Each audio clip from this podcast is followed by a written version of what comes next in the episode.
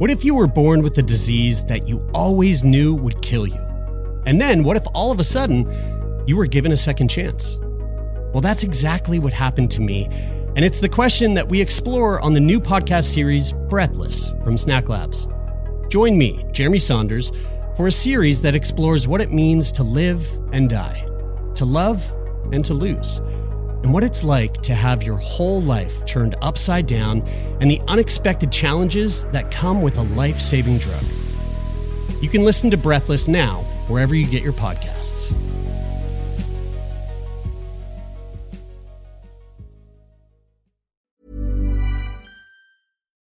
Life is full of what-ifs, some awesome, like what if A I could fold your laundry? And some, well, less awesome, like what if you have unexpected medical costs?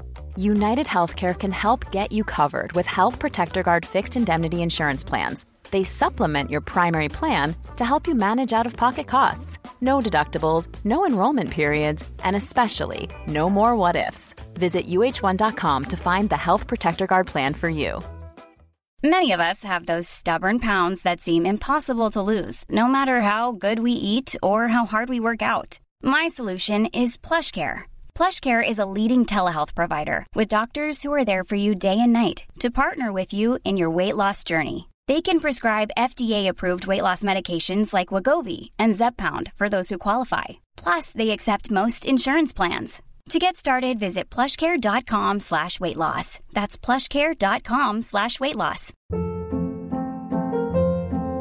Hold up. What was that? Boring. No flavor. That was as bad as those leftovers you ate all week. Kiki Palmer here. And it's time to say hello to something fresh and guilt-free. HelloFresh. Jazz up dinner with pecan-crusted chicken or garlic butter shrimp scampi. Now that's music to my mouth. Hello? Fresh. Let's get this dinner party started. Discover all the delicious possibilities at HelloFresh dot com.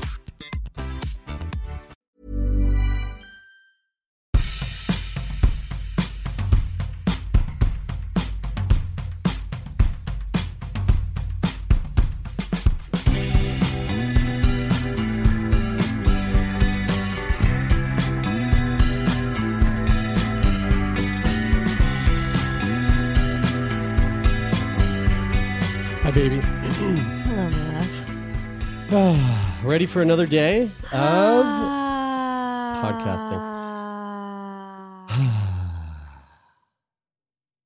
It's always a little better after that. It is. Yeah, I'm ready. Uh, for folks at home listening or watching, if you're watching on Patreon, patreon.com slash termion, thanks for your support. Um, we are here at the Sick Boy headquarters. And there is construction going on. So you might hear some bangs and some zings and some whams. You were saying you feel fried. Do you think that has anything to do with it? No, because I haven't been here very much over the last few days. Because of that? Yeah. Yeah, yeah we canceled a couple interviews. Okay. And uh, yeah. Because it reminds me of the living experience we had when we first moved to Halifax. And we lived on the third floor of like a high-rise building. Holy but they were fuck. doing... jackhammering in the parking garage underneath us, and it sounded like it was in our apartment. It was so stressful that our cats... My cat lost his mind. Licked their bellies bald. Oh, that's right. They both licked... They both started... they both developed this like neuroses where they started to lick their bellies constantly. That's right. And they licked it so much that they licked all the fur off their bellies. We had to, we had to vacate that place bad. Actually... It was so perfect because we got Bigby. Mm-hmm. May he rest in peace. Had a dream about him the other night. We we got Bigby, and we were living in a in a in an apartment that didn't allow dogs. Mm-hmm. And so, so I went to the I went to my doctor. That's right. Went to like the C F clinic, mm-hmm. and I was like, "Yo, listen, there's smoking units in my building, and I think it's fucking with my lungs." And the physician was like, oh, oh yeah, well, you can't live there. That's you can't live there. I'll uh, I'll sign a doctor's note. And we brought that note to the to the office of the building, and they were like, mm, I don't know. And I was like, no, I think you do. I think you got to let us out of our lease early. And so they did. And we got out of there. The cats didn't go so crazy. Any The t- t- cats didn't get any more crazy, but I think that fucked them up pretty badly. I don't know. Remember then Vonnegut had that weird stage where it was like he was a feral cat, like he had never eaten before? Yeah. So, because then we moved from Halifax to Salt Spring Island. Yeah. And we had that whole period of time when he was like, the minute you take out food, he was like on the counter, like over your shoulder, like eating like between your fingers. Like he's so desperate. Yeah. That noise? Well, you find that annoying? Jesus Christ. That's the kind of... Oh my God. That... Fuck's sakes. I mean, you just got to talk over it. There's no, this is the fucking thing. There's no, there is no stopping it. it Can our listeners hear that? Oh, fuck yeah. Are you kidding me? Hell yeah, they can. Sorry, friends. We won't keep you too long today with this. Oh, for fuck's sake.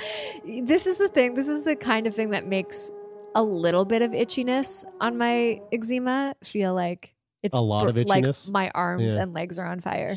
Speaking of noises, that kind of like, uh, that kind of throw a wrench into your thinking process where like, You're, God damn it. Thank you. Um, it's funny they can hear me. Yeah, of course that. They can. Uh, speaking of noises, do you ever do you ever notice I've been I've noticed this a couple of times uh, as of late. I've noticed this plenty of times in my life, but it's happened a couple of times as of late. And every time it does, I make this like quick mental note where I go, hmm, that's really interesting that that happens. Um, are you ever like having sex and the the motion of the the sex is causing some sort of creak or, cr- or like noise? Uh-huh. Typically it's like on a bed and it's like the headboard going er, er, er, er, er, er, or like you know something of that sort. Yeah, where it's like it wasn't happening, it wasn't present, but then there's a position that changed and now it's happening. And now it's more like a Yeah. Um, no, it, so it, so it's so now it wasn't present and now it is present. And then when it's present, it's like it almost pulls you out of the experience because you're like, well, I don't know what it is. I have a hard time continuing to have that noise going. Right. Were we talking about misophonia on this show? Yeah. Like yeah, last yeah. week? Yeah. Is that my misophonia or is it, does everyone, is it kind of a collective experience where when that happens, you kind of go, I don't want that here. I don't want that in this space. Uh, I don't know because I like I know our brains pick up on like patterns. Yeah. So I don't, but usually I find patterns to be quite hypnotic as opposed to distracting. Sure. Whereas like say you have a dripping tap and it's not like a regular drip, drip. Mm. It's like drip, drip, drip, yeah. drip. Yeah. That that's fucking get that shit out of here. Yeah, exactly. But this is what I mean in that. It was it, the the creaking that uh, uh, uh, uh, uh, was not present the entire time. So when it when it inter, when it's like it interrupts the flow of the sexual pleasure. Yeah, it must stop, right? Or else we you gotta change. You like, get fixated on your vagina dries up. You you lose your heart. Shrivels on. up. uh, that makes sense to me.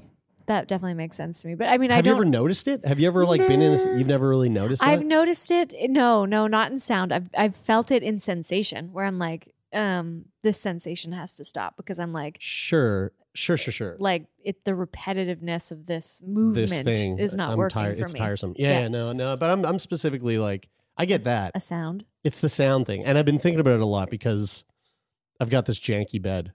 Yeah, you and do. It's been, It's fun. It's comfy. It's a comfy bed, but it is, it's slightly janky. And so, and on concrete floors, I'm noticing how much the bed shifts. Yeah. Just put your mattress on the floor, old school style. No, no, I'm a thirty-three year old man now. Um, yeah, that's, that sounds annoying, but is that, so that's happening on the, on the, on the slatted bed? Yeah. Uh, I'm sorry. I think it's that. The headboard. Uh, well, I mean, I mean, it, it I, again, I can, I can stop it. Yeah. I do stop it. How? Uh, Stuff, prepare underwear. No, no, back no, there? no. Like while I'm while I'm in while I'm making love, I will, and I hear that noise. I will then grab the headboard and use that as like leverage. It kind, I mean, it kind of works. I mean, in that's my probably favor. How it started. Just you, the me, wiggling just fucking the, rank. Yeah, yeah, yeah, yeah, right. Yeah, no, maybe. I, I haven't noticed that. um. Oh, man. Sex. I could have some of that. Uh, you know, actually, let me... Whoa.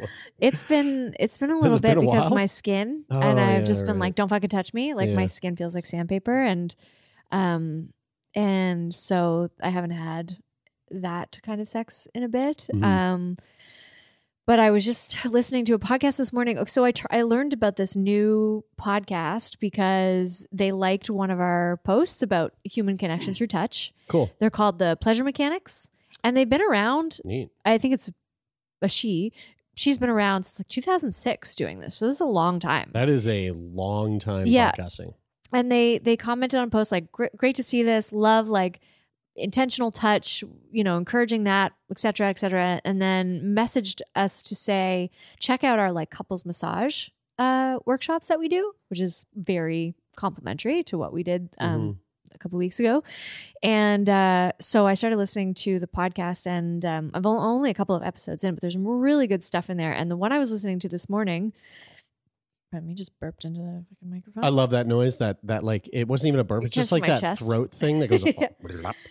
Um, I do Sounds like you like run that. your fucking nail like up a washing board. It's just air escaping from my body.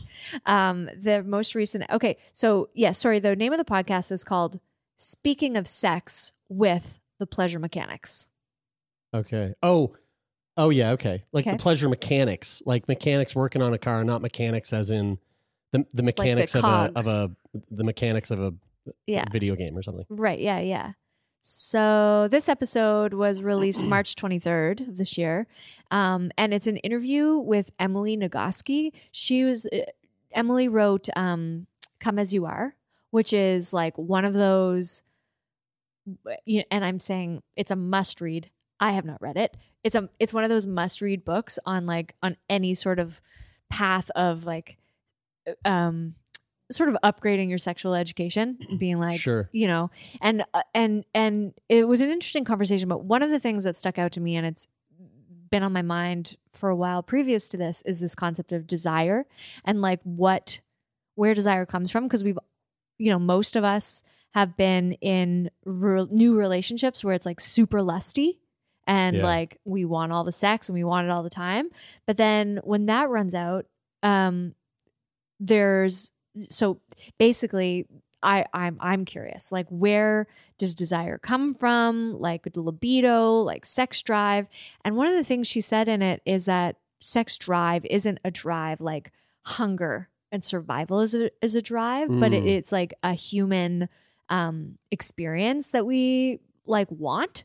Um, so it's not necessary for survival, but we, you know, we want to do it. So she was saying about desire, the kind that we're familiar with in in um, new relationships, and that a lot of us have been sort of raised to think is like the the good way or like the best way to experience desire, being spontaneous desire, like ugh, like I want you, like I, I like I'm I'm turned on, yes, and it's like all, just the, by the, the sight or the thought of switched. you, exactly, yeah. But then she, she introduces this this other kind of desire called responsive desire. And responsive desire isn't like, um, is is being turned on because or when you're all when you're experiencing pleasure. So, for example, like like you're receiving a massage, exactly. And the and there's no sec. It's not a sexual thing. It's just like, babe, can you get this knot out of my back? And they're like, yeah, sure, lay on the bed, and I'll do that. And then you're doing that, and then that's like. That starts to stimulate like a, man, this feels good. And mm-hmm. you know, it'd feel even better is if we both did this without our clothes on and inside each other. Yeah. Right. Yeah, totally. Well, I'm so glad you bring up that example because that's the perfect one. And I've, and I've said, you know, in my own struggle with like libido, I'm trying to say like as much. We get called out in one of our iTunes reviews for. For saying like? Yeah, I say like too much. Oh, shut the fuck up. Who the fuck is reviewing that shit on iTunes? They want to dis- uh, they want to date on us anyway. Yeah, yeah, sure. Yeah. Um. So if you're hearing fuck this off. and you haven't left, left us a, a review, go on over to Apple iTunes and, and leave us a review. Scrub that like one. um. Yeah, drive it down into the, the uh, cave. You say like too much. Well. You know what? Actually, that, you know what? No, no, no. I got a problem with that. I got a problem with that because you know what? You do. Don't fucking tell anyone how they should fucking talk. Mm. Don't fucking tell anyone they swear too much. Don't fucking tell anyone they say like too much. Just let people be. Let people express with the words that feel good to them.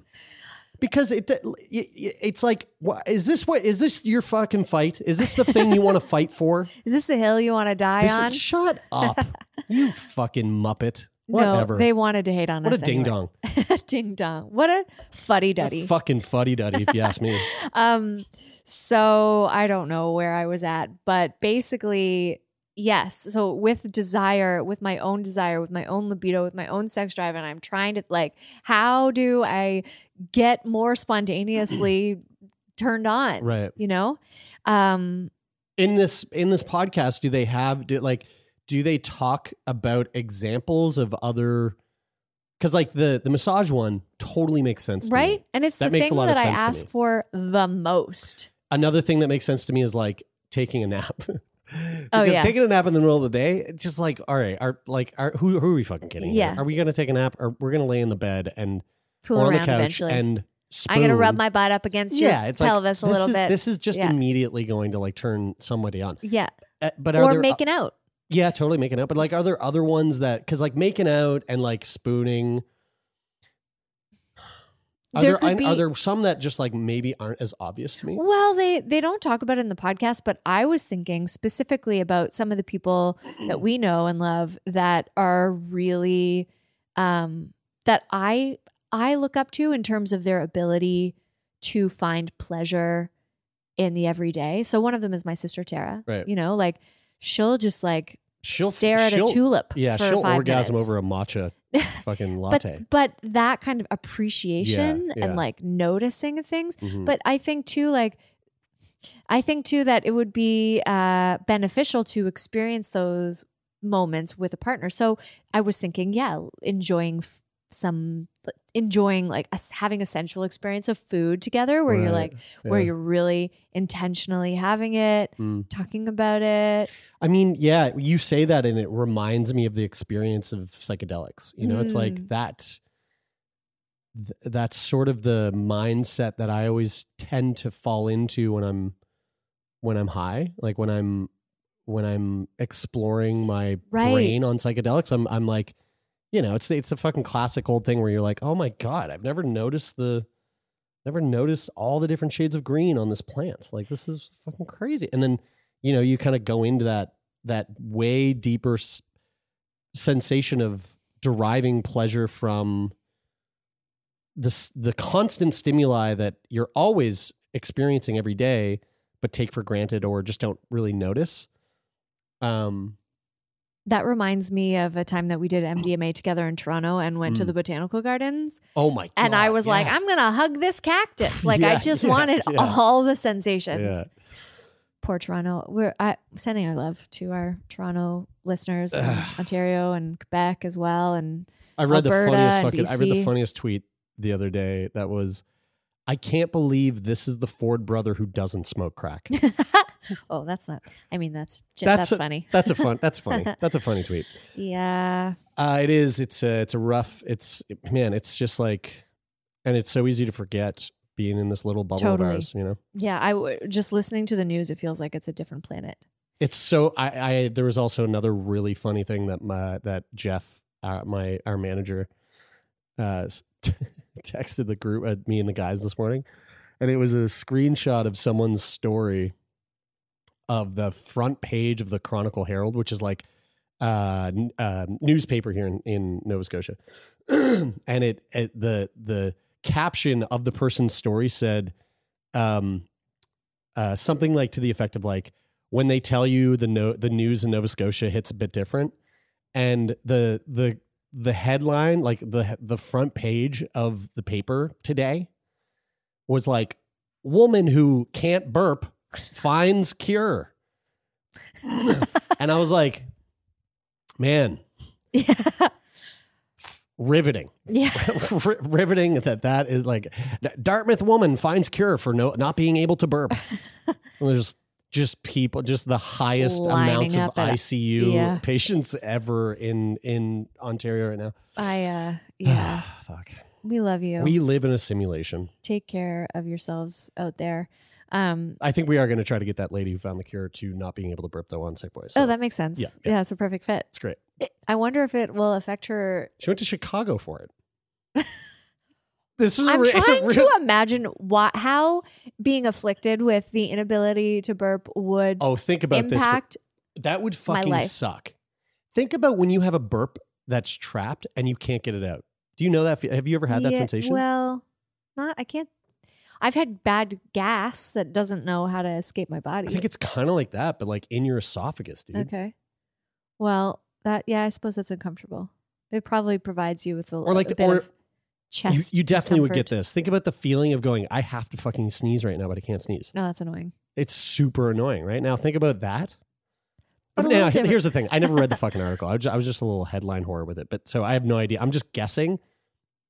I fucking hope there's at least a story here. Like, like right. If that's the we'll story on, on the Boy. Front page, it better be torturous.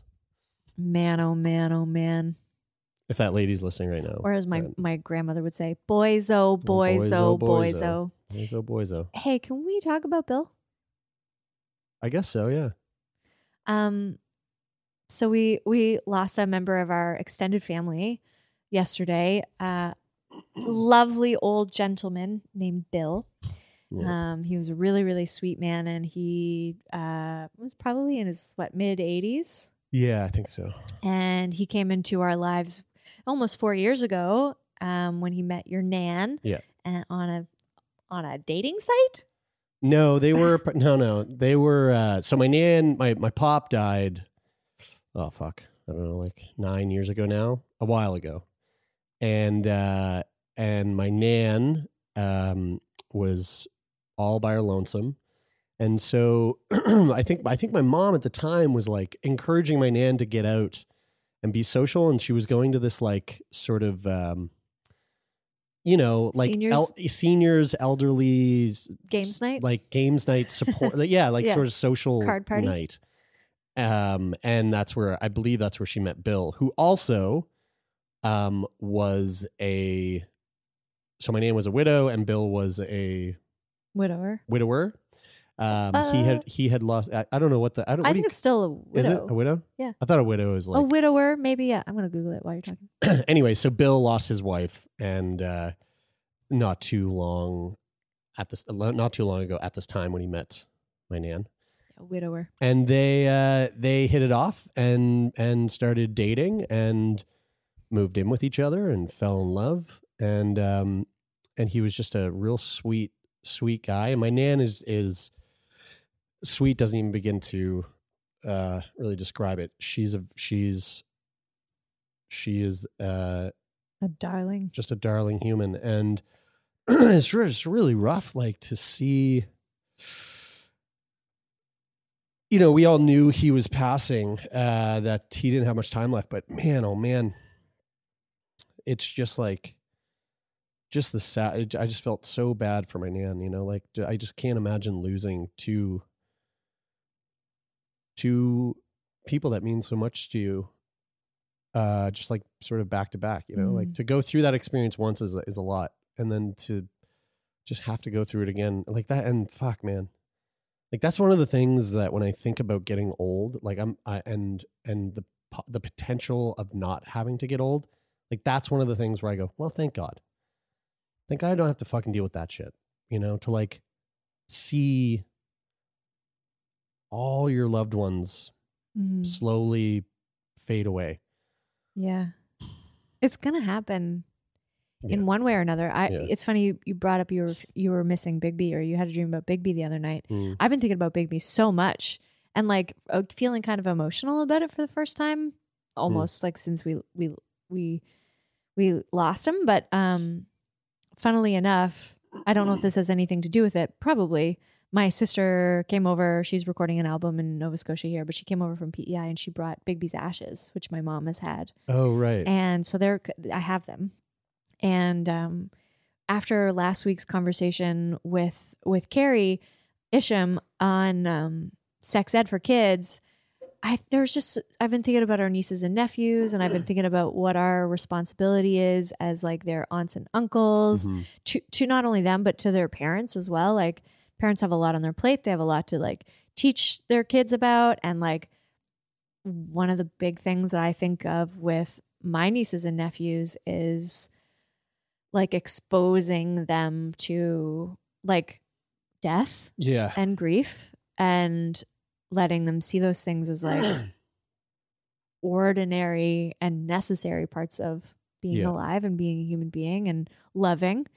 Um, so, so that's kind of why I bring tie that into it is, is, you know, when I, when I think about things that like, I, I, I personally, so your mom had asked me if I would be sort of a caretaker of Bill mm-hmm. for with her um, while he was passing. And I didn't get the opportunity because he passed much quicker than I thought. I was thinking about, you know, what kind of person um, can do those things, like can show up in that way for loved ones. Mm. Because, you know, I did that with my dad. I, I would have done that in a heartbeat for my grandmother um, if she needed that, but she just went so quickly. Um You know, and I think about that as a, you know, potential part of our future as well, mm-hmm. um, for you. And, uh, and then of course my mom and all these people. And I know that that kind of work is not for everybody, mm. but there is something to me that seems like a real natural fit for myself as, as a care, like I am, I love to give care. Mm. Um, and I wanted to, yeah, I just wanted to talk to you about it on, on the podcast because I was wondering, you know, given the conversation we had last week uh, about, about, you know, educating kids and, and letting them ha- have information and be informed.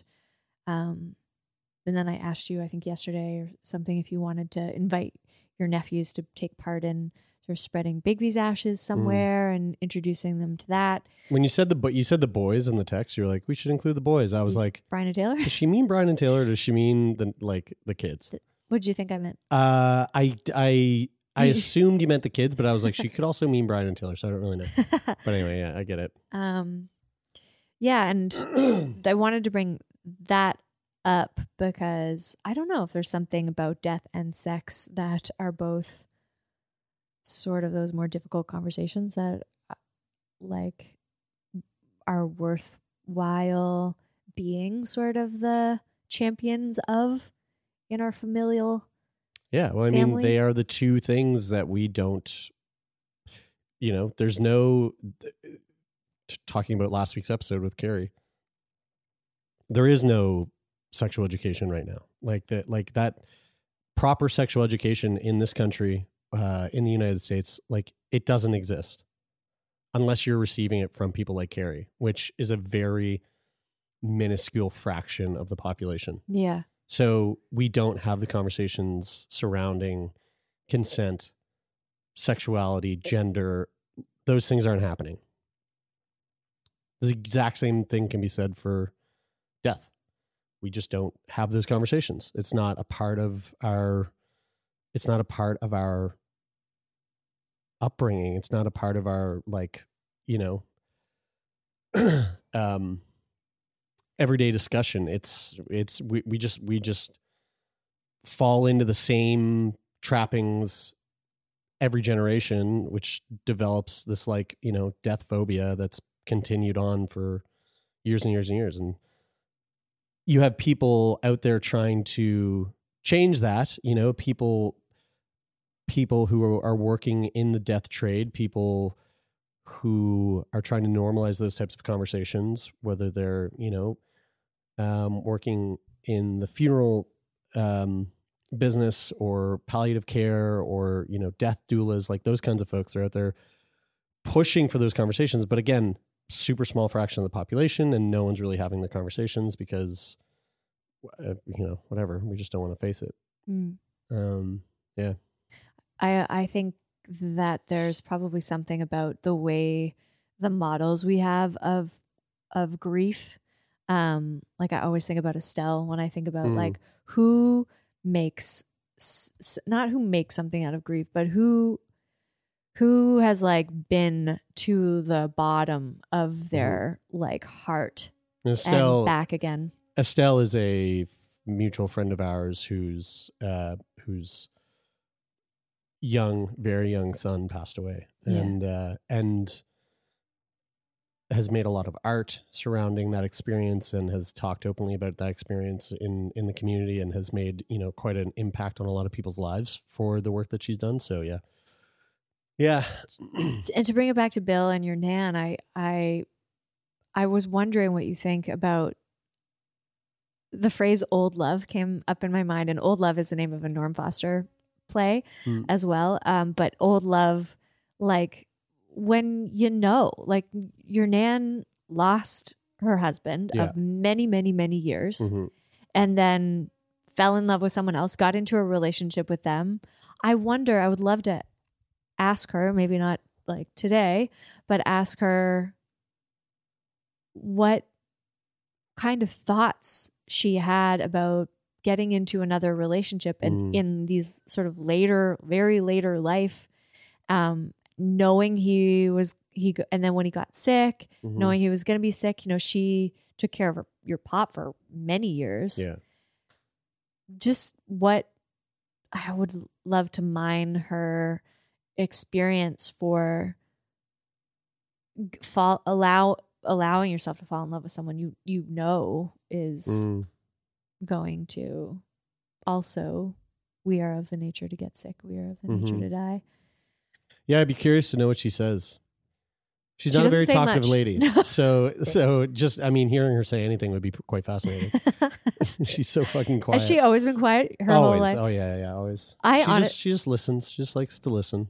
And, and even when, when she does talk, her mouth doesn't move very no, often. No. And you have to like get really yeah, and she's close got, to she's got her. fucking like Seal Cove, Newfoundland, rural Newfoundland accent. So you're like, If you're not if you're not familiar with that, you're you're just like, what did she say? You yeah, know? I probably had like an exchange of twenty-five total words with yeah, your nan, but yeah. somehow we know that she's a dear. Maybe she's awful. Maybe she has a cold, cold total heart. Total witch. Yeah. Well, no, no, she's not. She's sweet. She's my nan, and she loves when I have a beard. She loves when you have a beard. She loves when my beard is long. Really? Yeah, she'll come up and she'll rub her face right into my beard. She always tries to kiss me right on the mouth. Oh, yeah. She, lo- she loves those wet kisses. Yeah. That's funny. My grandmother did not like beards. She would be like, you still, she was blind as a bat, but she could, she could tell that I had beards. Yeah, you, sure or when she met Todd, she was like, yeah. well, maybe next time you come, you should shave, you shave for me. That's funny. She like a nice smooth funny. face. Yeah. Uh, love. Yeah. Well, maybe, maybe we'll have a conversation with Nan and see, see what that's all about. Um, she's gonna meet someone else that's fascinating. She's probably gonna she's gonna be left with several men's inheritance or life insurance. Yeah, she's yeah. just gonna be. She's like, you know what? I might move to Florida, and then she goes Make down. Make a racket and, of it. yeah. Yeah. I hope so. Uh, you got just the tips? Anything before we throw into uh, fifty plus a tip? Oh conversation? yeah, yeah, yeah. Do I have? Okay, here's a. Can I give you a challenge? Actually, yeah. I'm gonna read you a little bit of science first. So um, today, this morning, the monthly uh, email to Moto teachers came out from Moto Yoga International. Okay. And um, there's a section called Hot Tips for Teachers. And I read this in the yoga class that I, I taught this morning. And I think I think it's a really... I've, I noticed... I'm going to tie it in with with making eye contact with people. I noticed, well, as I was going for a walk yesterday evening, that that it's always fascinated me that we walk by people and aren't fascinated that they exist. Like there was a day when if you passed someone that you didn't know, you'd be like, "Hi, where did you come from?" Yeah, right, you know. Yeah. But um, but we obviously don't do that anymore, and sometimes we just like don't even look at each other. Um, we make eye contact, and like, I would love to invite everybody who's listening to notice what happens when they make eye contact, whether intentionally or unintentionally with someone that they're walking by on the street, because I know personally, I, I may have a moment of like recoiling, especially if it's a person of the opposite sex and it's nighttime and I'm walking by myself, mm. there, I, there's like, you know, there's like, I don't want to invite no. any attention that I'm not looking for, but also I want to acknowledge there's a human being in front of me and we have masks on a lot of the time. Yeah. So I can't even just, uh, you know, I mostly I'm just looking at someone and like smiling, with crazy smizing yeah. with my eyes. So my Just the Tips um, is, is more of a try this and, and see how it feels. So this, this uh, Just the Tips for teachers is hacking the nervous system with a smile. Hmm. And I'm just going to read a little part of it because I think the science is important. When you smile, your brain releases tiny molecules called neuropeptides. And this is a massive help in fighting off stress. Then other neurotransmitters like dopamine, serotonin, and endorphins come into play too. The endorphins act as a mild pain reliever, whereas the serotonin is an antidepressant. One study even suggests that smiling can help us recover faster from stress and mm. reduce our heart rate. So that's it. That's all the science I'm going to read you, read to you. But I would invite you over the next week until we meet again um, to... Maybe if it's if it's comfortable enough for you to make eye contact with someone as you walk by them on the street, notice how it feels. And also then if there's space to offer a smile, I think that that um, you, these are times that could use mm. that. Not only for yourself, but um, for the everybody you pass by. Now I'm not I'm not saying like go smile. You look better when you smile, but If it, as long as this is not triggering for you to, to, to smile at strangers, I would offer that to you, um, because I think it change makes the world nicer. I feel like that's one of the uh, one of the great things about having a new dog, a new puppy. Ugh. It's like you just in you're just like inviting that energy everywhere you go. Yeah. What, like when you walk your puppy? Yeah. People. Like a guy, the guy the other day was like I was walking down to the condo and this guy was walking his dog. This like duck-toller puppy. Oof. And I was just like, uh, hi, can I like, can I, can I say hi to him? And he was just like, yeah. And then I'm like talking to this dog and he's just smiling at me, smiling at the dog. And I'm looking up at him, smiling at him going like, you're, you own this thing. This, I love it. You know, it was just like this very like, he, he got as much joy as, as I did mm. to allow me to it, to engage with his dog. Yeah. Get a dog or smile at people, one yeah. or the other. Uh, yeah. What What about you? You have Just the Tips? uh, yeah, I uh, Leah and I uh, just started doing a thing together. Um, uh, so we, this is actually really funny. Uh, Leah Leah's been asking like, do, are there any like video games we can play together? And I was like, oh fuck, like, Worms. Hell yeah, yeah, yeah. Worms. Worms is actually a really great one. So I was looking for like video games that, that we could play together. Um, and you know, like I got an, I got a P S five, um, and I'm trying to find games that are like newer just because I want to like, I want to see what's, what my system can do. And there's not like a lot out there. And, and I've looked, I've looked at like the lists of like, here are great games to play like as couples. And like some of the games on there, like I've tried and uh, in the past, and it's like it, it's like these are like argument causing games. Like one's called Overcooked, and the whole idea is that you're two little people in your own sides of a kitchen, and you're trying to like, it's like high stress, like try to get the orders out and wash the dishes, all going on at one end. It's just like it always ends in in a sort of like like a blowout. It's too real. It's too real. So it's like yeah, no, no, you don't want any of that shit. And then I saw this review come out the other day. It was it was for a video game called It Takes Two. And I was like, oh, this looks cute. Like the like the the, the thumbnail on YouTube looked really cutesy. And so I watched the review. And it's a it's a review from like a video gaming website that basically like their job is to review games, and and uh, they give it like a nine out of ten, which is like kind of a big deal. Um, uh, really high rating. And I was like, fuck, that game actually looks amazing. Not really sure what the game, like the story is about. Just that, you know, there's these gaming mechanics that are very fun and very easy. And, you know, you have unlimited lives. So like you can do this thing together and you have to work together to make it work. And it's really cute and fun. So then I'm like, yeah, sweet. I think I found a game. So I was like, hey, Leah, I, f- I think I found a game for us. And she was like, cool. What is it? And I was like, here, I'll show you the, I, there's, I'll show you a trailer so you can just see it. So this is the first time I watched the trailer, and the, the game, the game, like in the trailer, they reveal the story behind the game. And it's basically uh, a couple that are, that are um, um, a mom and a dad that are getting a divorce, and their child doesn't want them to get a, a divorce. And so the child cries and has these two little dolls that she made that are representing the mom and the dad.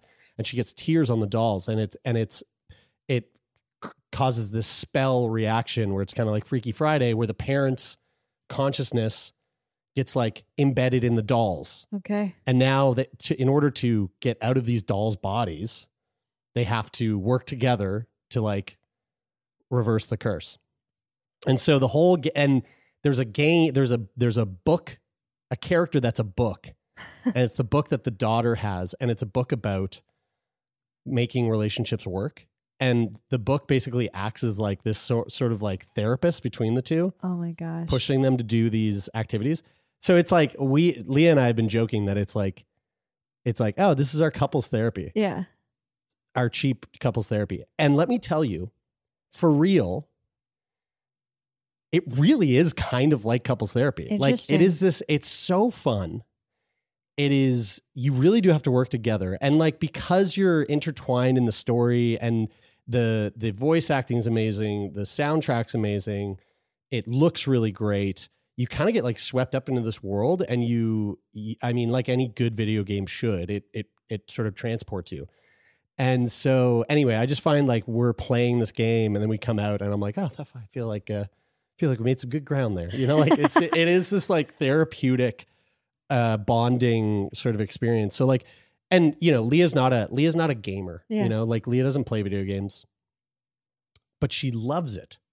She's so into this game, uh constantly asking like if we can play. I love it because it's it's actually a very fun game, and it's also really fun to play with a partner. Cool. So I'm sure there's somebody out there who's listening who loves video games as much as I do, and but also like and wishes could that use some free therapy. Yeah, yeah, yeah, and, and could use therapy, but also like wishes that they had a, you know, a game that they could play with their partner. And it, anyway, this is one of those games that I think anybody should play because it's so fun, and it's it's just so uh, just so cute and so beautifully well done. It feels like you're playing a Pixar movie.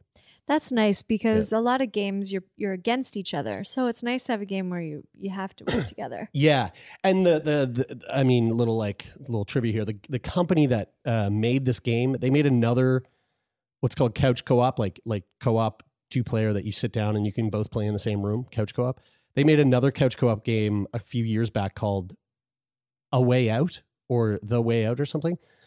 And it's I haven't played it, but it looks great. It's basically two prisoners who are trying to work together to escape a prison, but it's like uh, a little bit more serious, um, and uh, probably like a little more R-rated. Whereas like this game, It Takes Two, is definitely like uh, more kid friendly. Although they do they do have like they've they've got some potty mouths on them. Those those two parents. Can you se- can you select the? Can it be like two moms? Two days? No, it, the story is a mom and a dad. Okay. Yeah. Yeah. It's just, it's a pretty like linear fixed story. Um. Yeah. Cool. Yeah. Anyway. Sounds, sounds neat. It Takes Two. Highly recommend it. And I think it's like on all platforms. So there you go. There also, you go. This was fucking sounded like an ad for It Takes Two.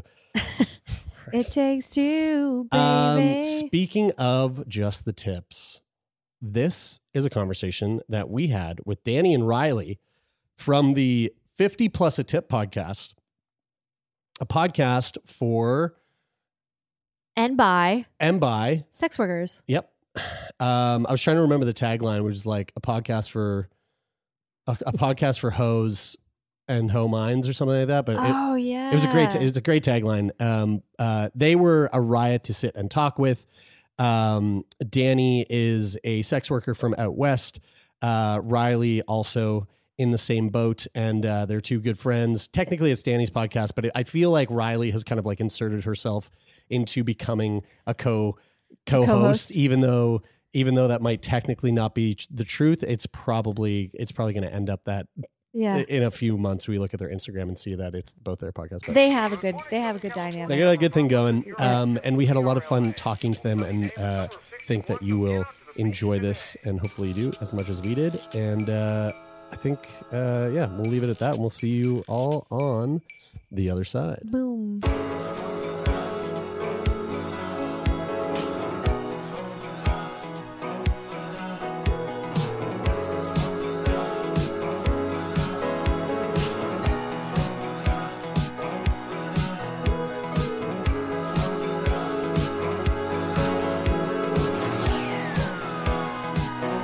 To meet you. I've been listening to, well, I listened to a recent podcast episode um, where you said you were going to be talking to us.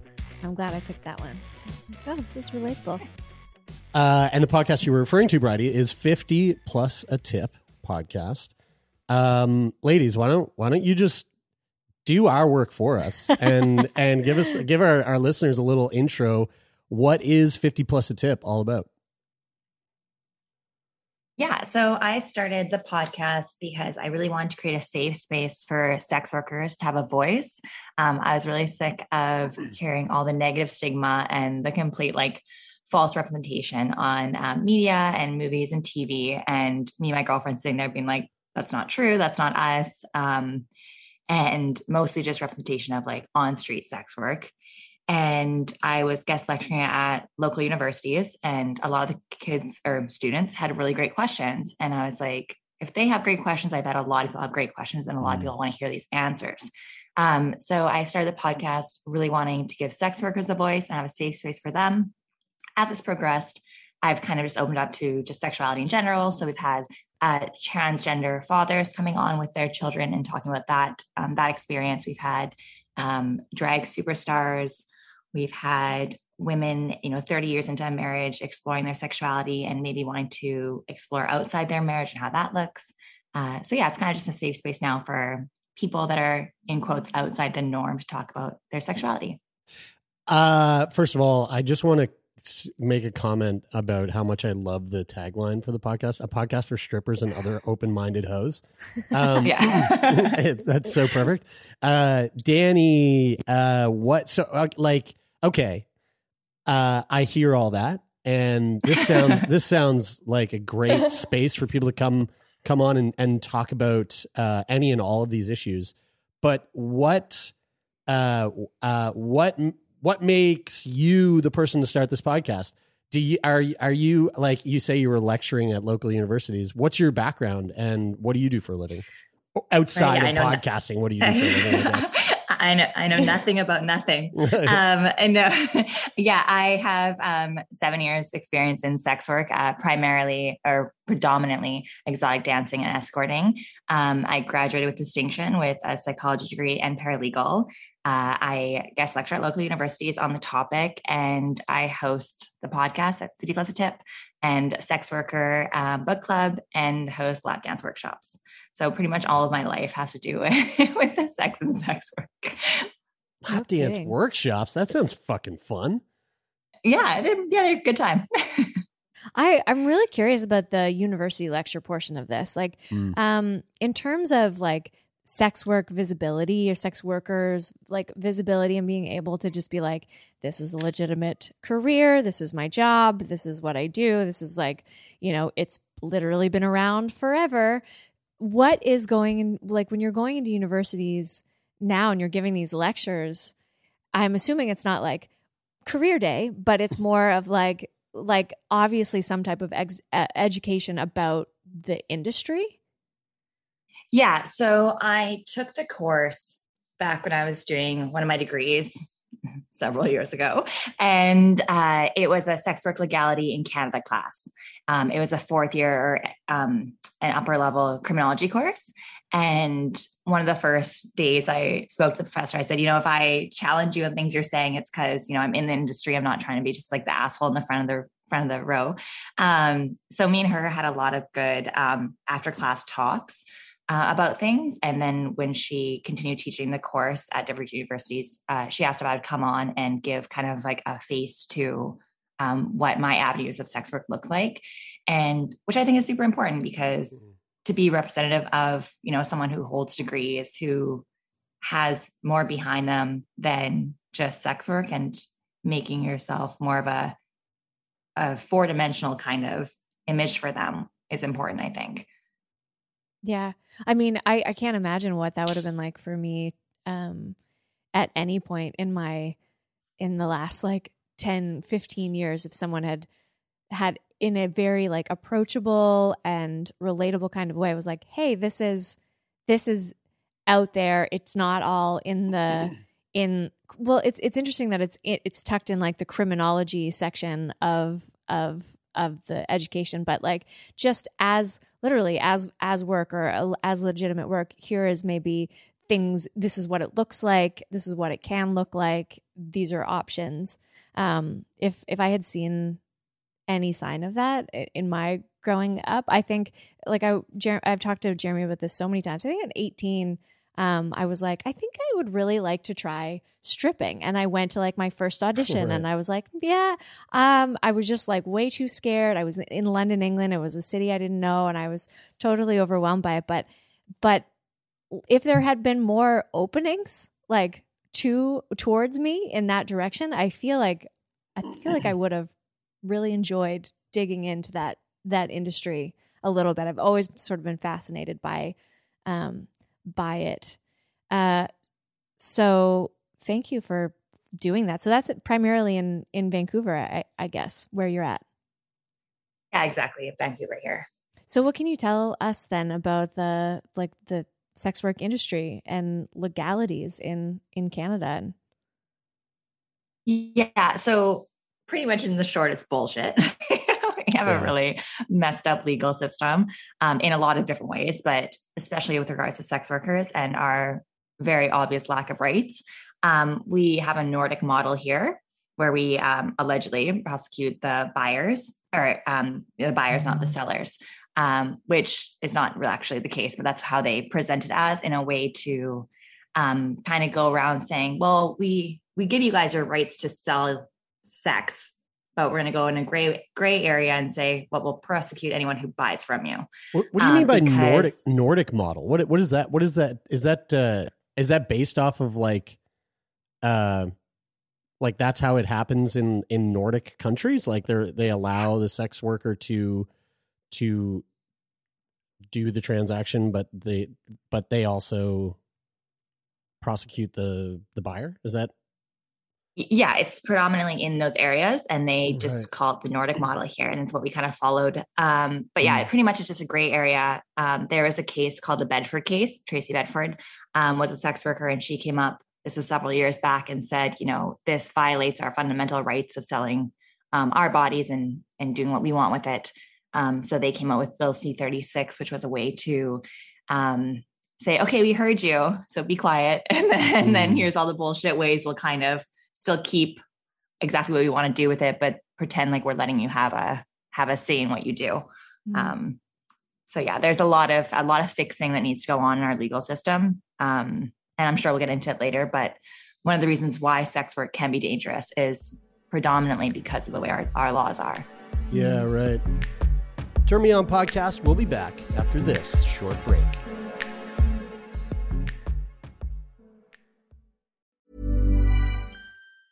Ever catch yourself eating the same flavorless dinner three days in a row? Dreaming of something better? Well, HelloFresh is your guilt-free dream come true, baby. It's me, Kiki Palmer.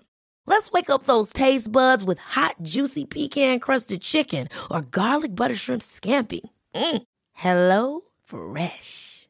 Stop dreaming of all the delicious possibilities and dig in at HelloFresh dot com. Let's get this dinner party started. Hey there, it's Michelle Norris. I'm host of a podcast called Your Mama's Kitchen. When I travel, I'm usually looking for a way to find a taste of home when I'm not at home. And one of the things I love to do when I am at home is entertain. And Airbnb allows me to do that. When I was in California recently, I rented a house that had a great kitchen. And when we were sitting around the table, we're all thinking, we're in someone else's house. Someone could be in all of our homes as well. If you have a home, but you're not always at home, you have an Airbnb. Your home might be worth more than you think. Find out how much at airbnb dot com slash host. A lot can happen in three years, like a chatbot may be your new best friend. But what won't change? Needing health insurance. UnitedHealthcare Tri-Term Medical Plans, underwritten by Golden Rule Insurance Company, offer flexible, budget-friendly coverage that lasts nearly three years in some states. Learn more at U H one dot com. Are, are we, you know, I, I know that with COVID um, sort of shaking the, the foundation of the entire planet, um, it seems that, you know, for better or for worse, it, the pandemic has also s- started to shift the landscape when it comes to a lot of laws um, and and the ways that we we look at sort of um, you know, income and and the ways that people live their lives day to day. Like, are we are we are we in any kind of place where we're headed in the right direction when it comes to legalities surrounding sex work, or Or are we pretty much like at a stalemate here in Canada? Um, I mean, it's great to be optimistic. That's yeah, a lovely uh, thing. Right. Um, there is um, different acts coming out, like the P C E P A, um, Protected Persons Act, and we have a new um, anti-porn. It's supposed to be, and I, I need to learn more about it. It's more of a new thing coming up. Um, but it, the idea is that it's protecting younger people from seeing porn. Um, All these ways are really, they sound nice to the general public, but they're super harmful to the industry still. Mm. And you're correct in saying that COVID did change the landscape a, quite a bit. Uh, we saw a lot of sex workers moving online, mm-hmm. but with that came Zuckerberg and everyone else um, right. creating all these insane um, online laws now, right? So mm. it seems like every time Sex, work, sex workers try to pivot and adapt, there's someone there kind of like roadblocking that and being like, nope, nice to try to have progress, but we're going to stop you right there. Right. So it's been very frustrating for the community who's especially tried to go online. Right. Uh, Danny, how did you, how did you get into sex work? Like what, what's the, what's your origin story? Right. Uh, which is funny because I came from a very small religious community, as you know, I feel like that's always the case. Like classic. yeah. Right. Catholic school. Yeah. No, I went to Mennonite school, even worse. And, um, I, this was back when, um, not to date myself too much, but this is back when, uh, the oil rigs were doing really well in Fort Mac. Mm. Those are like the glory days of Fort Mac. And my partner at the time wanted to go work on the rigs because that was where the money was. And his Uh, cousin was the bar manager at the strip club out there. So I started serving when we moved out there, and the money was ridiculously good. Um, but I found the servers um, were quite catty, and I got on really well with the dancers. So um, I'd have, you know, dinner and lunch with the dancers, and we get on really well. And I was like, I want to be more with these girls and less with the catty girls. And then I had grown up professionally or competitively dancing, uh, which I always joke my parents set me up for, you know, a year in uh, life in sex work. And they're always like, hilarious, you know, our, our hard-earned money. Great.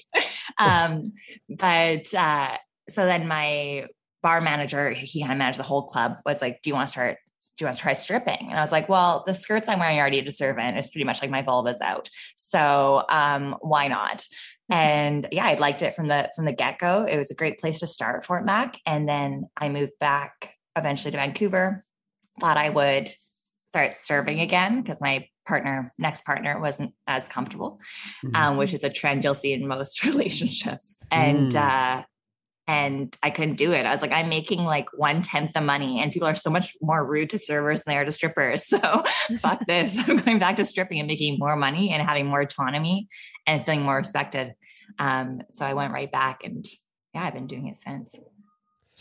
That's, that's what, wild. I that, love that story. That's one thing I always kind of uh, have always kind of wondered about, you know, like whether, whether it be people who work in the porn industry or people who work in this, you know, work in sex work in any kind of any sort of facet. I, I always wonder about the, the dating dynamics and how, how that kind of plays a role in that work life, because obviously it's, you know, obviously it can work for some people. Um, but then it, just as obviously it, it can also, it, it also seems like it could be uh, pretty problematic for a lot of relationships. Um, what, like what has your experience been with, yeah, like especially, uh, uh, I I don't know, maybe I'm paint, painting too broad of a brush, but I feel like there's, I feel like, I feel like there's probably a lot of people who would go, I can handle the idea of dating a stripper. But then, but then you toss in like, okay, well, how do you feel about dating an escort?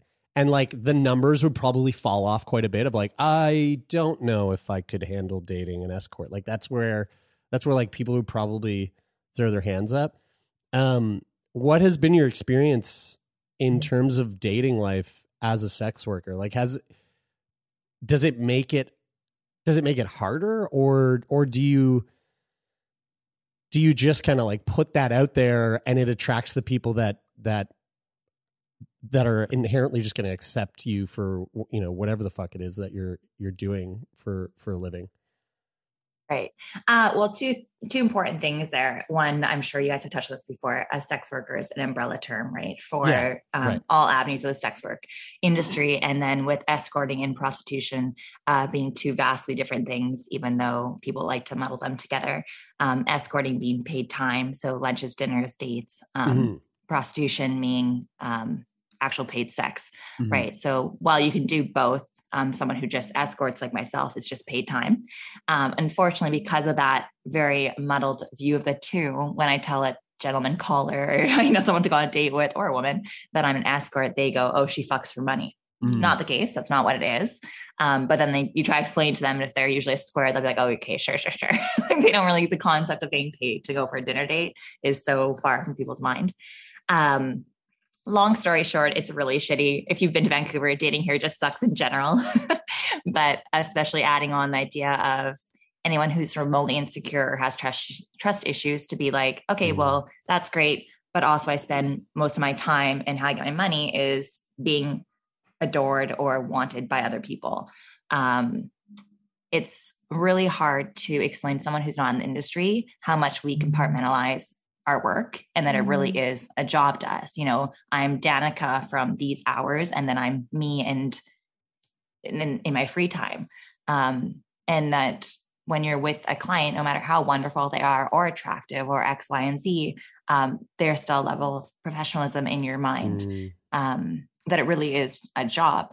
But um, Riley has probably a better, a better current story to tell you because she is successfully in a relationship with a very lovely gentleman. Um, we had him on the podcast a couple weeks back, so I'll let Riley take it from yeah, here. That's great. Uh, I was like, we gotta get, we gotta get over there because Riley's now sitting there, and uh, I want, I want Riley's origin yeah. story as well. I'm just sitting here like nodding, nodding along, like yeah, yeah, yeah. Um, yeah, no, I, I did it. I am in a relationship. That was a success, but, um, we kind of do have this thing in the industry where everyone wants to fuck a stripper. No one wants to date a stripper. Sorry. Mm. Are we, we're allowed to swear on the podcast? Oh, yeah. Absolutely not. I hope we fucking are. um, yeah. So, you know, even, especially if you meet a guy at the strip club or a girl at the strip club, it's all fun and games until a couple weeks down the track, they don't understand why you're still stripping. Mm. Like it, you were just going to quit the job as soon as someone like a Captain Save-A-Ho kind of saved you from this uh-huh. terrible career. Um, and then it's typically the first thing that comes up in a fight. Like you get into a fight and then suddenly it's, you're a fucking whore anyway. Like, mm. so mm. yeah, I... You do it like I, I have always been pretty open about what I do, and you do tend to attract people who are comfortable with it, and the people that aren't comfortable with it exit your life pretty quickly. Is yeah. it one of those things where like, um, and Danny, you, you kind of alluded to this, but like it, is it, does it sort of force you, not force you, but does it sort of nudge you in the, in the direction more so of, of kind of dating people who are in some way or another, you know, within the industry or like adjacent to the industry? Um, I yeah, mean, I, think I don't so. typically. Yeah. Both of you answered the exact same time. I, I, let's do that. um, well, I've, typically dated people that don't live a square lifestyle. Mm. Um, you know, they don't work a nine to five. Um, which is probably the easiest I find, because um, if they work nine to five and then you're going to the club, you know, five to three, like mm. you don't have much of any time to spend together, which wears on a relationship for sure. Um, I had a partner before who would join me with um, certain sex work um, opportunities. And that was good. It kind of helped him understand how much it is possible to compartmentalize the two. Um, but me and, me and Riley have very different types of men and women. Mm-hmm. So that works well. Um, Riley's are probably much nicer to, to date.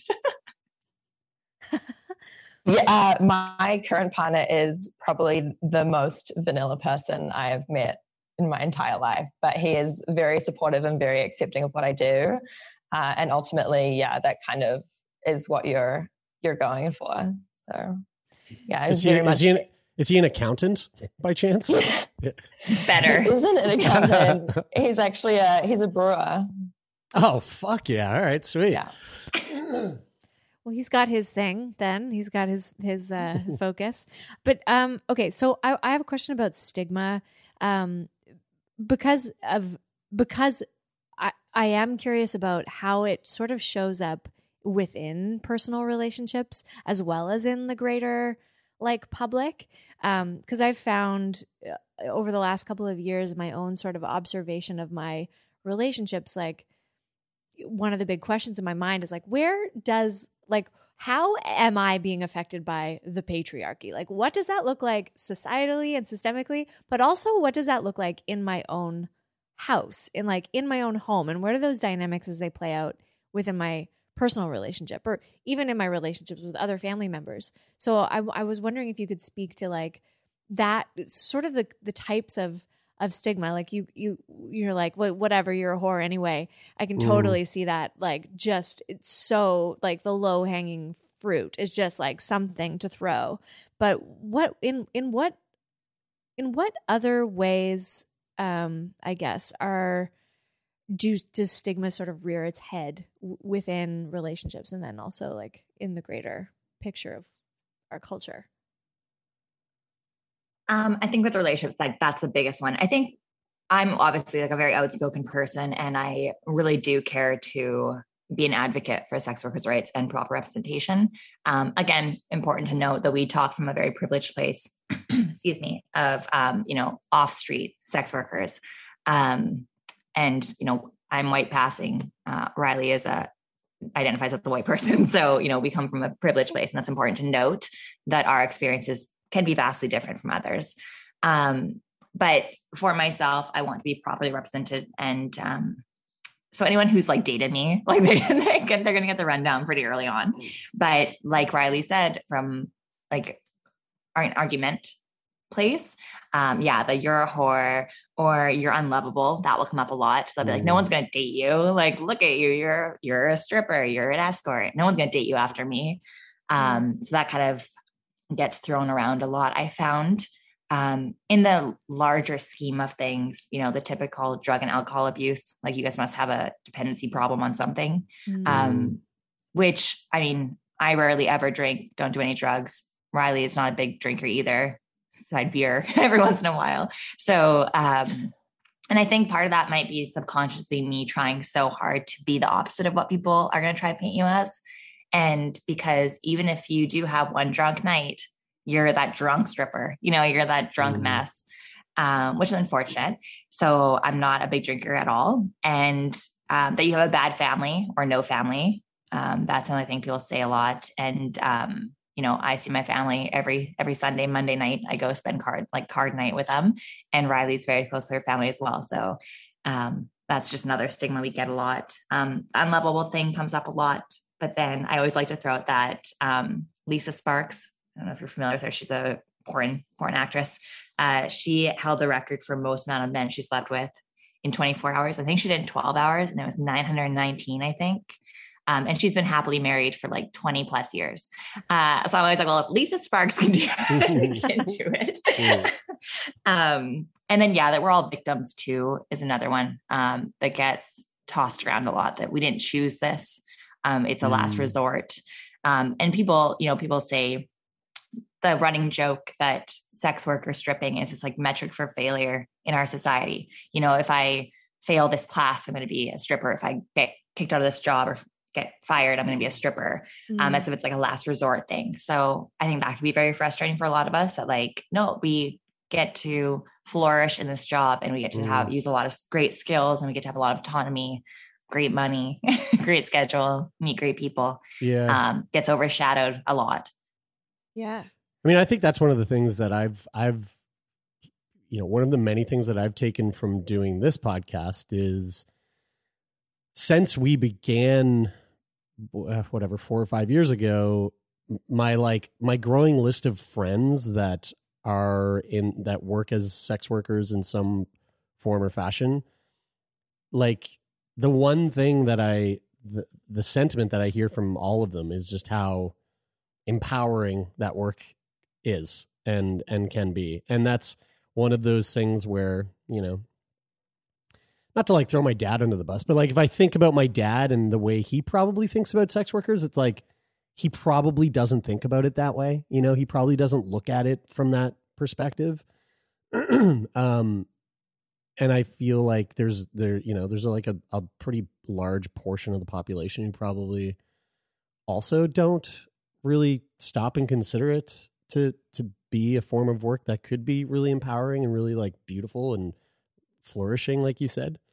Um, uh-huh. Yeah, yeah. It's it it's which is which is really like super unfortunate.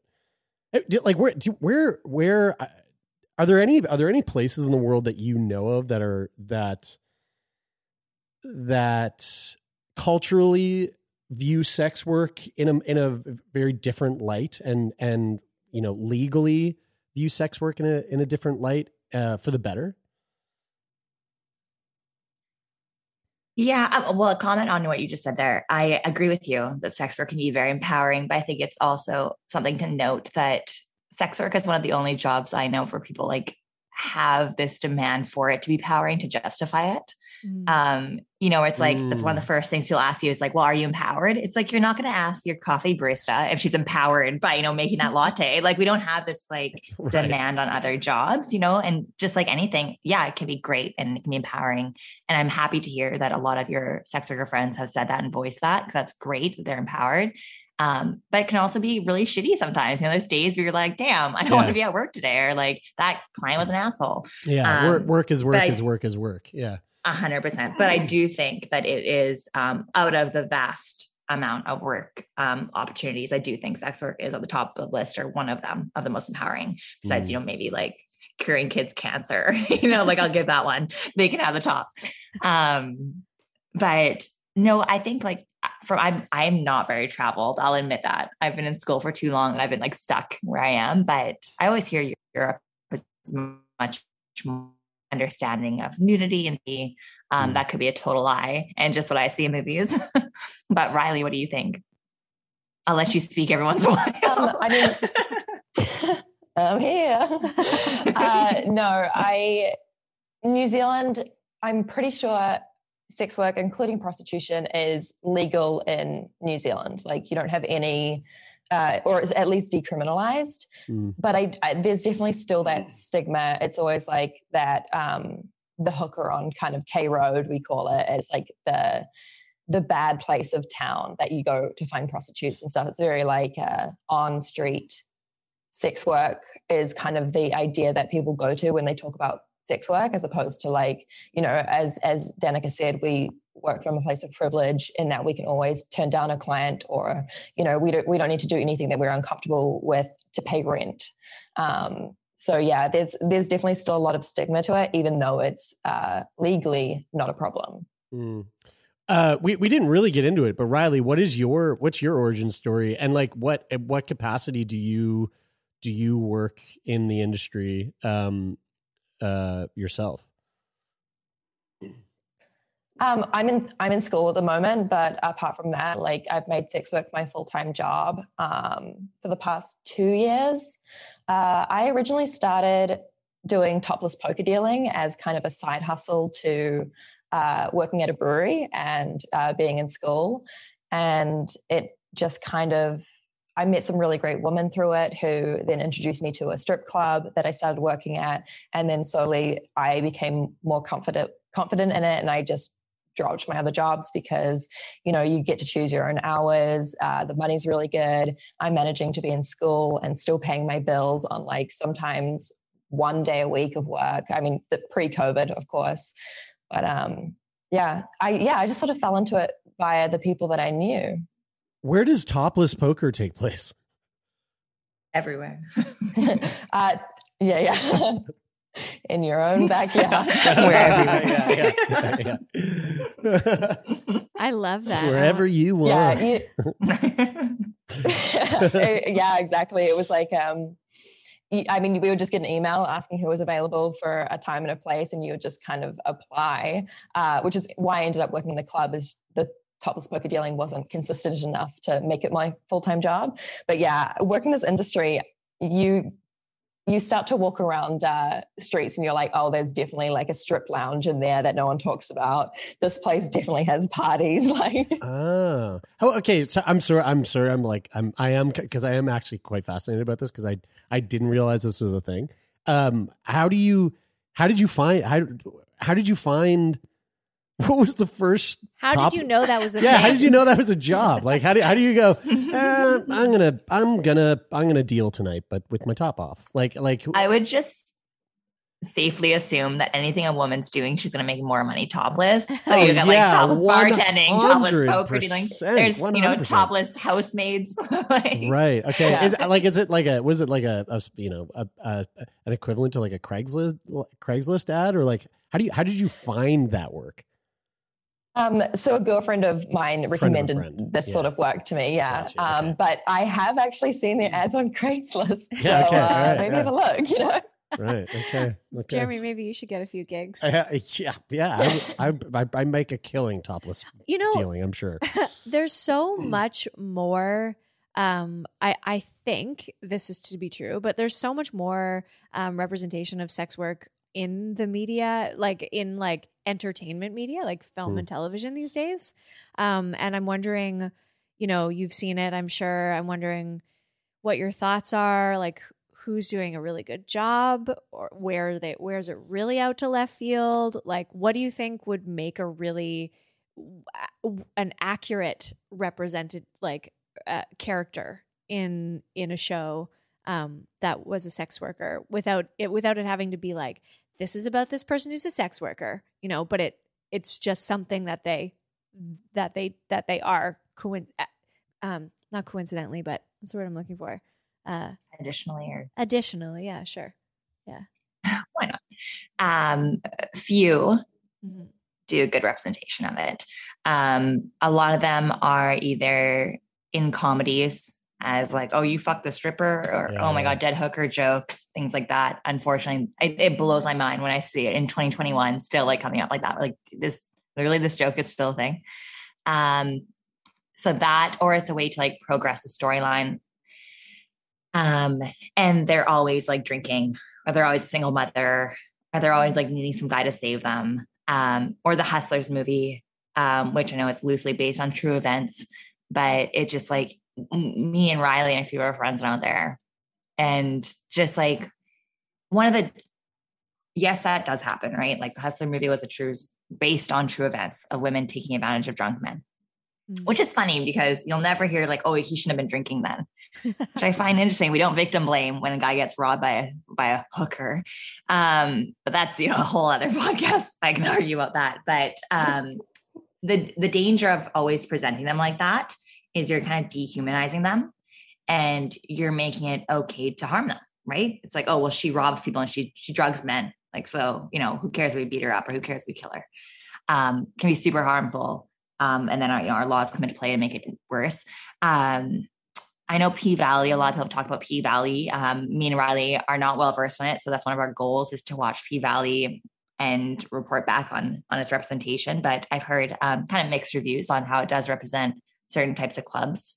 Um, I remember, I think it's like not C S I, but it's one of those like crime scene shows where it's like the special units, and there's like a clip, and it goes around like the sex work community every once in a while. And the girl who was attacked was a stripper, and she's talking to the investigator and she's like, you know, I don't, you know, he won't be prosecuted. Like, I'm a stripper. And the gentleman who's investigating is like, it doesn't matter what you do. You're still human. And like that, it's so rare that that's like the only one I could think of that constantly gets circulated as like, whoa, like they said something right about strippers for once. Also funny um, that it's one of those shows, you know, cause like that's the show that you anticipated to be the bullshit. Mm. Um, yeah. So interesting. Yeah. That's really interesting. Yeah. Um, Riley, what about you? I mean, yeah, I, I echo a lot of what you said, including the Hustlers movie. Like if it's not, if we're not the victims of a movie, we're still the villains in some capacity. You know, we're, we're scammers, we're liars, uh, we drug men, anything like that.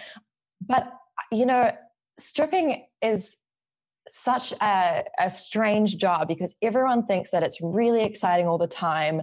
And if there was an, a movie about actual strippers, it would be really boring. Everyone would be sitting in the dressing room for like eighty-five percent of the movie. Yeah. And then eating like, fries, bitching about the guys. Exactly. Complaining about people, like complaining there's not enough money going around. Like it would, it would be very boring. And I think it's a really easy job to like blow up to be like exciting. Like you never hear like an exciting movie about like an accountant, you know? Mm-hmm. Yeah. I want, I want the, the, um, change room scene where she's like bending over being like, can you see my tampon string?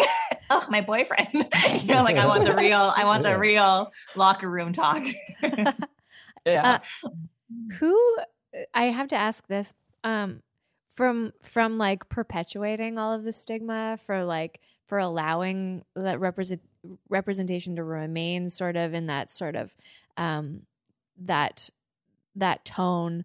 Who benefits from that? Who benefits from like keeping sex work uh, like a dangerous job? Um, I think a lot of people do. To be honest, I think it gives a scapegoat to certain people to say, you know, I might be a slut, but at least I don't get paid for it like her.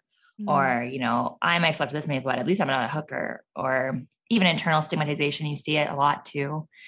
Um, I think it helps the Johns out that come to sex workers. Um, I think it helps men in general because they get to demand that sex be free and that they never have to pay for it. Um, yeah, I think it... I think it benefits a lot of people's like internal horror phobia, you know, mm. that is so prevalent and alive and well, unfortunately. Uh, Riley, what are your thoughts? Yeah, I mean, I completely agree. I think it gives the media uh, a scapegoat as well. Like uh, I work at a club in Vancouver and, you know, to circle back to the stigma of uh, sex workers that we're all dirty. Um, and that we're diseased or whatever you want to call it, um, which is absolutely not the case. Like I, for the women that I know who are in full service uh, sex work um, or or prostitution, they're getting regularly uh, tested. Probably, you know, every they have a standing order for every six weeks, mm-hmm. and they're getting their throat swabbed for S T Is as well. It's like, when's the last time that Brad at the bar got an S T I check? Like. Mm-hmm. I just, yeah, it's, it's our job to protect our body and, and be healthy. Um, but you know, when, when COVID came out or made its debut, uh, mm-hmm. there was a lot of talk from, um, Bonnie Henry about how we need to be really careful about how we talk about people who have had COVID outbreaks or businesses that have had COVID outbreaks. And then lo and behold, like a week later in the media, it was, um, COVID outbreak at local strip club, yeah. address, pictures, yeah. like everything. And it was just, and then of course that led to a bunch of comments being like, well, they are diseased anyway. No one at, at this club had tested positive. Like I tried to go get tested. Uh, they wouldn't even test me because I wasn't working on that night. Um, all of my friends who got tested, everything came back negative. It was a, a couple of people who flew in from Toronto, didn't mm. quarantine and went straight to the strip club. And that's the only place that was named. And it was really unfortunate that they just put all that stigma on us so that when you talk about future places, it's not so big. But I don't, I mean, I don't know anyone who would go straight from an airport to a hotel to a strip club. Like there's usually a bar or a dinner or an Uber, like there's, there's something else and nothing mm. was else was named. And it was just, it was such a shame how the media uh, kind of handled that.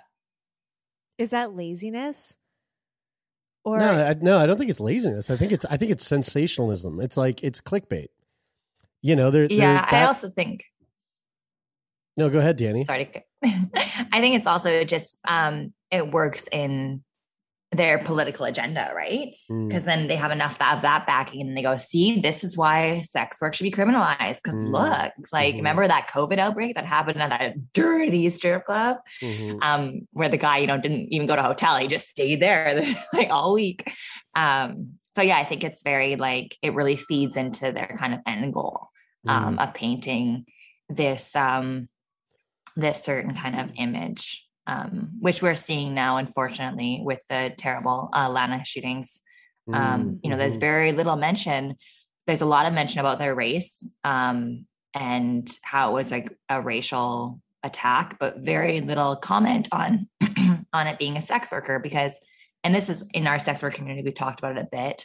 And one of our, our theories is because it's, you know, and it should be, but it's like the right thing to get behind um like racially um, targeted crimes like that. You should get behind that. Mm-hmm. But the media doesn't want to get behind sex worker targeted crimes. That's not, that's not cool. So now they're kind of like, oh, we won't mention that part. Mm-hmm. Like, mm-hmm. Um, so I know the sex work community has been talking about that a lot, how as much as, yes, we should talk about anti-Asian crimes. And that's unfortunately very prevalent right now. It's something we should really be addressing. Um, there's a second aspect of that situation that is completely being ignored by the media. Mm. Um, and I think did, it's, yeah, I think it's on the same train of thought. Did you see that L A Times um, uh, piece uh, by Tracy Kwan? And it said, don't forget the Georgia shootings are a hate crime against sex workers. And I think she herself is a sex worker. She's an Asian, Asian sex worker, I believe. I, when I was reading that, I was like, okay, this is really interesting perspective on, on exactly what you're saying. Just mm. like, we can't ignore the fact. We can't just like pick the parts here that there's a mm-hmm. lot, there's a lot more going on than, mm. than the, the people want, want to be talking about. Definitely. It's a really and I think good- it's unfortunate though, that um, you'll often see the only times that like sex workers' rights or, or anything like that, or comments or articles like she's made, it's usually a sex worker doing it. It's like, it's often, right. not oftentimes you see a square fighting for sex workers, representation or sex workers, conversation or, um, so I think that's something so, else to note. Yeah. Well, then on that note, what, like, what do you think in terms of, in the wake of, of, of that tragedy and other acts of violence that are like sort of happening in and around on the same theme, both race and, and on sex workers, what do you think the squares, um, who who like hear this and are like, I'm maybe like not directly affected because I'm not a social worker and I'm not racialized, but like, what do you think for for us, for the squares, um, our role, like our the most like help that we can be, whether it's like, I, I'm going to like spread the word about this L A Times article that's written by someone whose, you know, voice should be heard in this conversation. And, um, but yeah, people who don't have a podcast as well. Like what, what do we do to help, help our friends in the, in the sex industry be like safer when they're going to work?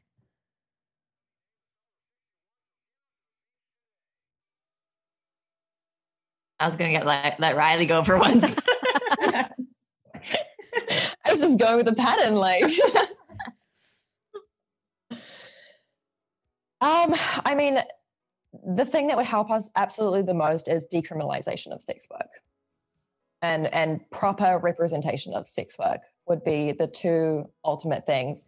And I think that's, you know, I jumped onto Danica's podcast, sort of never left, and there's been a real um, pride in breaking down what people thought a sex worker was. Mm. Um, you know, both me and Danica have uh, education. You know, she's finished her degrees. Uh, I'm currently taking statistics, which is not like your typical degree. And there's some real pride behind not being that typical that typical stripper. And it, you get that all the time in the club is, oh, like I wouldn't have expected you to be a stripper. Like, what are you doing in the sex work industry? Um, so, yeah, I think people being more open about it and open about their engagement with sex work as well uh, would definitely help. But ultimately, decriminalization is, is where it's at. Mm. I definitely agree with you. And also going forward with decriminalization, um, potentially unionizing, having labor laws. That's one of the reasons why um, I personally choose to use sex work as an umbrella term, because it acknowledges the work aspect of sex work. Mm. Um, so having proper labor laws um, are huge because, you know, me and Riley have both, both witnessed it, you know, girls being kicked out of the club or fired uh, for no reason other than the manager just didn't like them or another girl didn't like them and she had more pull with the managers. Um, that, and me and Riley have talked about this before, Um, there is like a level of anxiety you live with when you don't have workers' rights or labor mm. laws that protect you from potentially losing your job suddenly, randomly one day. Um, so that's a huge thing too, that I know a lot of us um, fight for and wish for, mm. um, having that. Um, uh, Danny and Riley, fifty Plus a Tip podcast. Uh, how can people find what you guys are up to? Uh, follow along. Um, give our give our listeners a little a little uh, shameless plug. uh, yeah, so fifty Plus a Tip on Instagram. So that's like fifty plus a tip, or you can email me at fifty plus a tip at gmail dot com. Um, I just use that Instagram now. So yeah. You can find me through Danica or at my own uh, Instagram, Van City Riley. Um, yeah, I pop up on the podcast. She doesn't like to admit it, but I'm like a part-time co-host. yeah, yeah. She's so regularly now. I can't uh, get rid of her. Um, you can talk about it, but every week. I'm like, every what are you coming I over get a message when we're recording. um, also, thank you for that comment, because now we're probably going to get a message from some square being like, Danica's Riley's pimp. Didn't you hear? You can get, you can book Riley through Danica. Oh fuck! Great. This has been this has been really fun, you guys. Thanks for taking time out of your day to sit down and chat with us. And we hope yes, uh, thank hope you so much for having us. Start tuning in. Yeah, thanks a lot. Yes, thank you. All right. We'll, uh...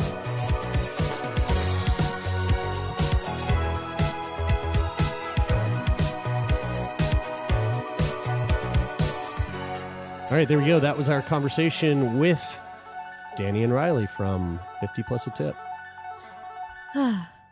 Well, I it definitely inspires me to look up a little more about. I, I'm re- really am very curious about the about the future of sex work. I, I'm wondering if we'll ever, you know, bring it around to the century we're in, where it's a viable, you know, something that always stood out to me was anybody anybody who says, you know, that that the thing about if you think that like exchanging your body for money is different for Ooh. sex work versus most of our jobs that are, are we are we do sell our our bodies, or like what our bodies can do. Yeah. Our bodies are breaking down at work all the time. Mm-hmm. You know, they're you know. Anyway, that always comes up. If if if I want to know whether we'll ever be able to look at sex work as, I wonder if religion never existed, if sex work would never have been bastardized, right, or like vilified. When I looked up Bill thirty-six to see what the like what it says, it, it it it does insinuate. It says that it wants to reduce the demand for sex work. I'm like, how are you going to do that? Mm. Because it seems like it definitely it, it's a role that needs yeah, to exist. That needs to, to exist. Yeah, I, I saw. I, I again like a headline warrior. I don't read fucking anything, but I saw a headline the other day that said that uh, countries where religion is like prevalent within the culture, um, have a higher, tend to have a higher wage gap between mm. like the, the male to female wage gap is, is a lot higher. Really? And it made me just kind of sit and think like, Hmm, I wonder, like, I wonder how, uh, I wonder what are, what are all the ways that, that religion has had a, an effect on culture. I mean, it's so many fucking ways, but like, what are the ways that it's had an effect on culture that we might not have like really thought about or, or realized, or that you might not typically think about or realize? But, uh, a lot. Yeah, yeah. for and sure. And that's that's I'm I'm not here shitting on religion. I mean, and I'm not not shitting on religion either. So I'll I, just leave that at that. The thing that Carrie Isham said last last week about the personal shame being mm. behind a lot of legislation, yeah. like and people and legislators, um, really kind of blew my mind when I thought about it. Yeah. Especially, you know, talking about trauma and sexual trauma, and the more and more and more and more we talk about it, the more and more we realize how most people have experienced either some yeah. kind of trauma or some kind of sexual trauma, and it's just like we're all walking around fucking traumatized, trying to make up rules to protect each other yeah. from, you know, it's just a little misguided. And I think Carrie was right in terms of our, we got to heal, really, yeah. like heal this this stuff. And I know religion plays a lot of part in, in shame. Oh yeah. So yep. So there's that. Lot of lot of a lot of shit comes with religion. Yeah. Um. All right. Well, that's another podcast for another. That's day. Our next podcast. Yeah. Oh God. No. Uh, other conversations that people don't want to have. uh, that is it for this week. Thank you guys. Uh, thank you all. Thank you, gang. Thank you, folks, for tuning in. Uh, we appreciate all of you, especially our patrons. We appreciate you more than anyone else. Uh, everyone else takes a back do. seat compared to you. You sit up in the front with us. And uh, if you want to support the podcast, uh, help this this project to keep chugging along. We're an independent podcast. It's just the two of us. Uh, with a we, you know, with a handful of people that have really supported o- o- o- over the years, but um, but uh, that consistent all in all, Patreon uh, monthly uh, subscription um, is really important for us very, uh, very, to very keep things important. going. So thank you all for your support, and if you want to support, patreon dot com slash turn me on. And if you want to reach out to us, you can do that by email, turnmeonpodcast at gmail dot com. You can also D M us on Instagram at turnmeonpodcast. We sometimes yeah. check it, yeah. but mostly email. Um, you can reach out to us for any reason. If you want to be on the show, if you think someone should be on the show, if you have any thoughts, you just want to say hi, we like it. Uh, that's pretty much it for our social media, I think. Yeah, I think so. Uh, that is it for this week. Until next week, go lovingly touch yourself. Mm-hmm.